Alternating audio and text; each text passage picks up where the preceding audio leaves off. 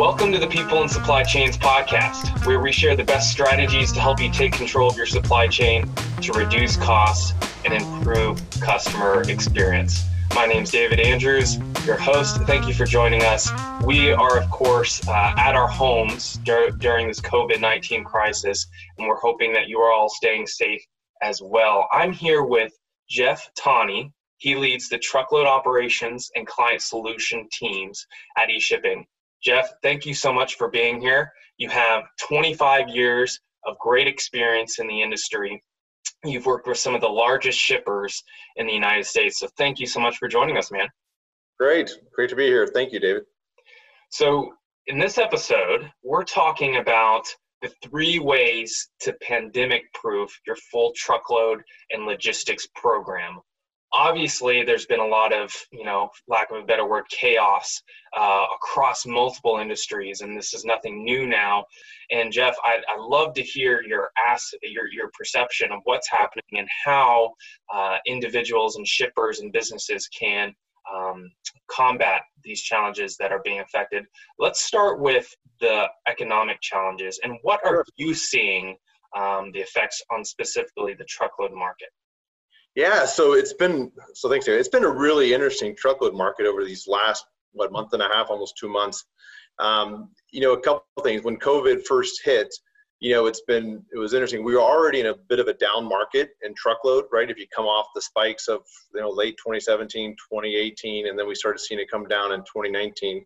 Um, but when COVID hit, we saw some substantial spikes out of the gate and that was driven by a few things, right? Um, we're all familiar with the rush on you know certain CPG items, um, but then we also saw some shippers trying to push out inventory, you know, ahead of a shelter-in-place order. So we saw those spikes happening, and they were relatively short-lived. And then we saw an immediate drop um, in the truckload market. And I would say over the last couple weeks, we're starting to see that stabilize, but that drop was pretty substantial. Um, and I, it's been really interesting when we've had you know these supply chain disruptions and things that have happened in industry you know what makes covid a little bit unique i think is that it's affected also you know there's there's different things happening with supply and with demand. Meaning right you've got certain items that there's a strong demand for and then you've got other items where um, there's just not the there's just not the supply to hit them or there's you know it's just an imbalance of supply and demand which makes this one a little bit unique um, and now we're seeing a pretty good stabilization, um, you know, as far as carrier rates um, after coming down. And there's definitely a lot of things happening in the carrier network right now. A lot of carriers, you know, they set up their own internal networks um, based on certain shippers, you know, performing as normal. And so a number of carriers we also saw had severe lane imbalances. So if you think about like a retail space, right, where you had stores closing, so you have carriers that a specific, you know, part of their network was basically shut down. So they maybe they're servicing food and beverage in another lane, but using retail to position their equipment. Um, so we've seen those lane imbalances also, you know, have a negative effect on some how some of the carriers are, are servicing. Mm. Lots of different things going on. The lanes, um, it's, it's starting to level out, is what you said. Um, I, I wouldn't expect anything different for these challenges to come when things spike and dip, right? Um, within specific supply chains uh, of, of, shippers, what are your customers um, telling you? What are you seeing? Um, how is it affecting the greater whole of their business?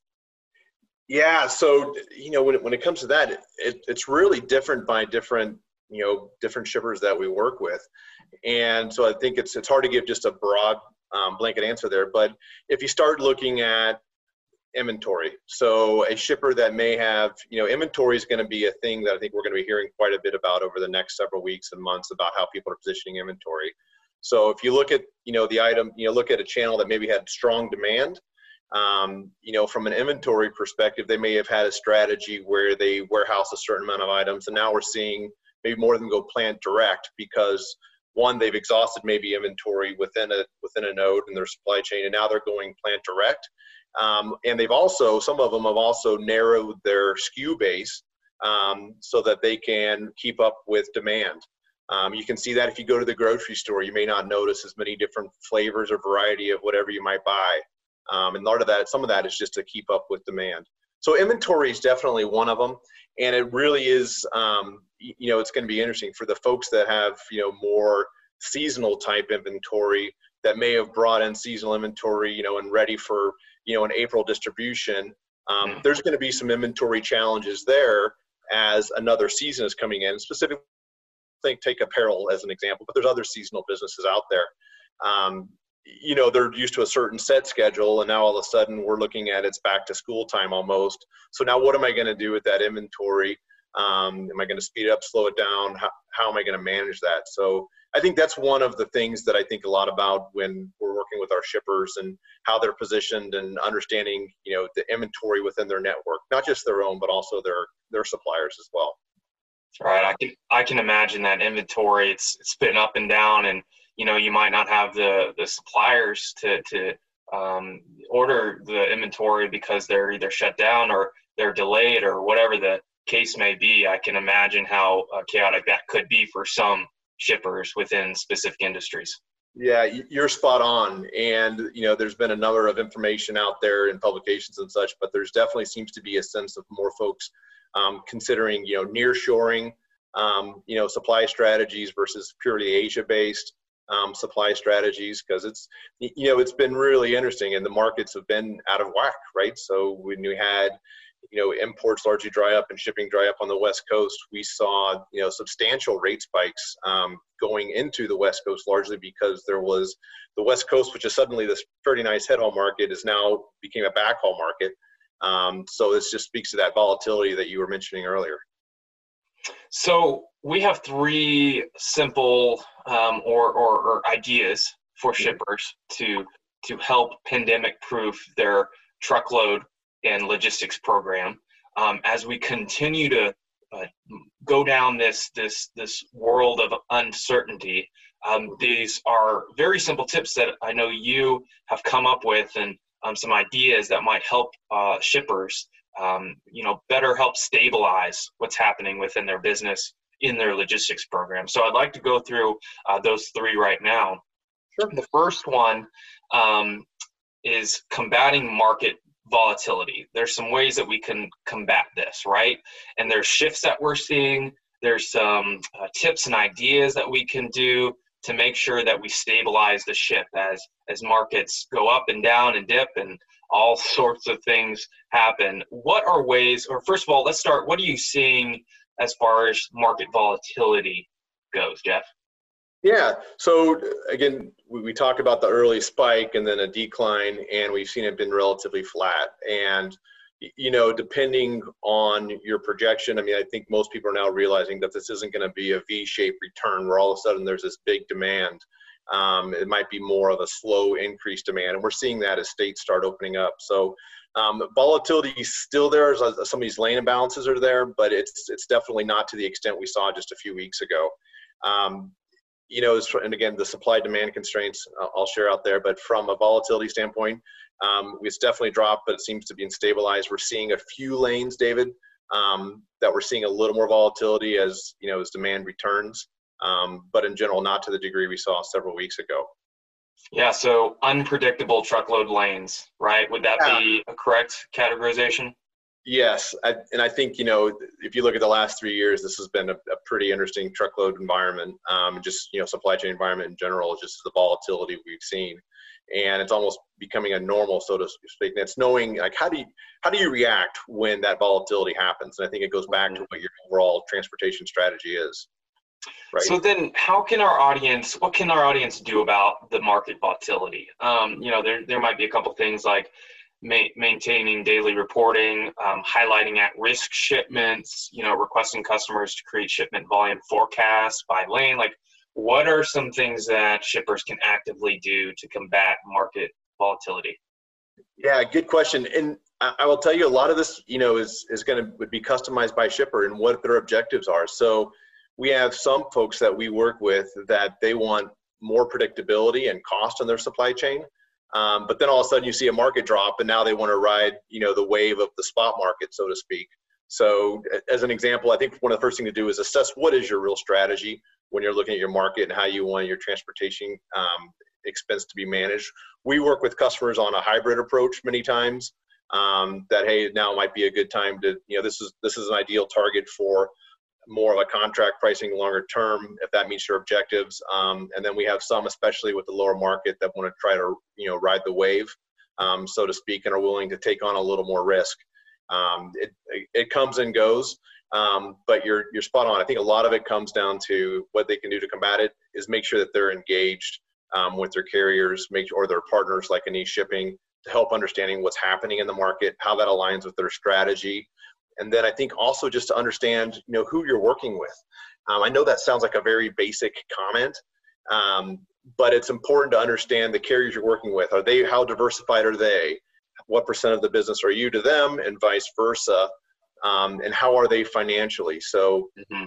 you know, to combat this volatility, it'll be interesting um, coming out of this, right? So we've we talked about Class A tractor sales are down substantially, most since you know 2009, coming out of the recession and follow that period we also you know if you look back to that 2009 period there was a substantial number of carriers that went out of business. So to combat volatility i would probably be i would assess you know my current carrier mix um, make sure they're financially viable um, understand how they fit how my my freight fits in their network.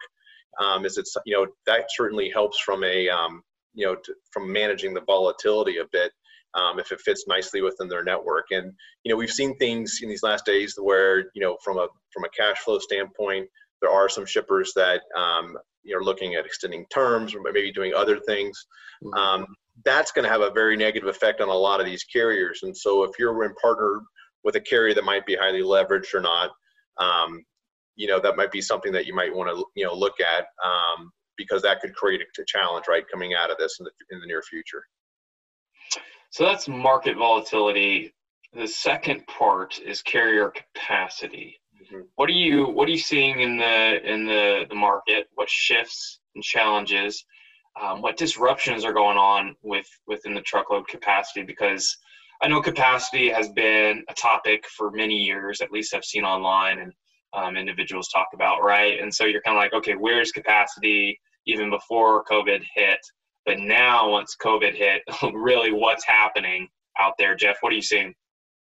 Yeah, so I think in general, I mean, carrier capacity is fairly available, I would say.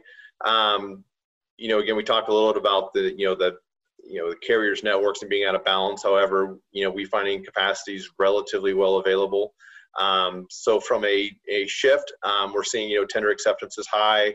Um, you know, in general, I'd say it depends on how, you know, on what segment you might be looking at and your, your overall your freight characteristics.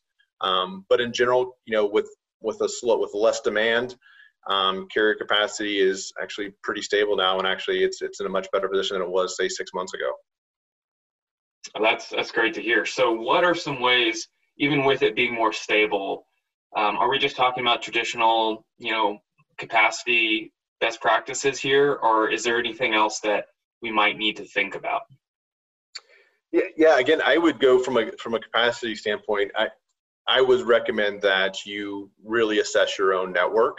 Um, you know, and, and when you're looking at carrier capacity, actually looking at um, how you're engaging with those carriers, who you're engaging with, and actually also looking at your network and are there opportunities? I think it's always a good opportunity to do this, but between different modal shifts, right? Is intermodal an opportunity? Mm-hmm. Um, and really assessing, you know, even utilization of equipment. I mean, one of the best ways to right to help reduce transportation costs is actually to try to limit the activity, um, whether that is more utilization within equipment or whether that's reduced miles, whatever it is. And that's, you know, that's a strength of ours, David, um, in partnering with eShipping is that we've taken a look, a holistic view of your network and actually looking at the transactions and the activities taking place um, to see if there's any opportunity to reduce that, which in turn um, decreases possibly your need on carrier capacity. A lot of creative ways there to do that, uh, Jeff. And uh, we actually have a PDF called The Three Ways to Pandemic Proof Your Truckload and Logistics Program, which is actually in a PDF form. So everything that we're talking about here um, is downloadable, and we'll put that in the show notes. The last thing is service levels. Yes. Service levels um, broad term here, but what are you seeing regarding carriers uh, within their service levels, making sure shipments deliver on time, safely, that type of thing? Yeah, so as I mentioned, we're seeing tender acceptance up pretty high on time, and you know, you know, with less demand and more capacity in the market right now, we're certainly seeing service levels increase slightly. Um, they always they've been relatively good actually for the last at least six months or so, um, but they've actually been relatively good um, from a service level standpoint. You know, I think um, when I think about service levels, you know, I think you know the, one of the other things to think about is just to continue to assess what you're measuring. Um, you know, there's certainly the basics, the on-time delivery, and just make sure that it's meaningful for your organization. But um, from our standpoint, you know, service is actually performing very well right now. Um, and so that's again, I think that flows a little bit with um, carrier capacity. What are are there any ways that we can be proactive to make sure that we're maintaining those levels? You said that there's uh, it's it's not a massive issue, but yeah. maybe for some markets it might be. Is there any uh, ideas that we can uh, execute on um, to maintain those levels or to maybe increase those levels? Yes, yes, absolutely. So there's a number of things, right? So um, we talked about, you know, a number of things earlier, right? But one of the things, you know, there's the term out there called being a shipper of choice, right? That some, unfortunately, that sometimes comes, you know, becoming a shipper of choice when the market's tight. Um, but it's, mm-hmm. it's, it's always applicable when it comes down to service levels, right? How is your operation as far as for drivers to be able to come, you know, easily access and exit um, without any type of significant detention or hassle? Um, we're seeing some changes, right, with COVID, um, where there's new policies and new regulations. So from a service side, um, the more you can be transparent with carriers as far as communicating any new COVID related um, type requirements you may have at your facility will help. Um, so the drivers know what to prepare for ahead of time. Um, there, that's been a pretty fluid situation, David. Um, some requirements are changing here and there. Um, other things on from a capacity standpoint, what a shipper can do, and we talked a little bit about this in the uh, the PDF that you mentioned, um, is you know just engaging your partner and helping them with forecasting and planning. those hours are crucial um, for a carrier to try to set up their network and align a driver um, in order to ensure you know a timely pickup and a timely deliver delivery. So I, I think just that that carrier engagement, providing forecasting, um, talking to your partner. I mean, you know, there's still a number of shippers that are you know doing pickups you know same day. We understand sometimes that's absolutely a requirement, um, but sometimes there's an opportunity to provide more notice, which certainly will reflect positively in service. I love it. It's being proactive. It's making sure that you keep open lines with communication with yeah. every vendor of yours to make sure that you know what's going to happen and you can yeah. be there to assist and to make sure all the supply chain is running smoothly. That's fantastic. Well, hey, Jeff, thank you so much for being on the People in Supply Chains podcast. Um, we appreciate all your tips. Jeff, where can they find you? Can we find you on LinkedIn? Uh, can we email you? What What can we do if we have any other questions to reach out? Absolutely, I'm on LinkedIn. I'm fairly accessible, and um, feel free to reach out to me there. Awesome. Well, thank you so much. Hey, uh, for everyone listening, make sure to go give us five stars on on the uh, Spotify and Apple podcast wherever you're listening here on YouTube. Give us a thumbs up and please subscribe. Uh, thank you so much, Jeff. I really enjoyed this Thank conversation. You. Great. Thank you, David. Appreciate the time.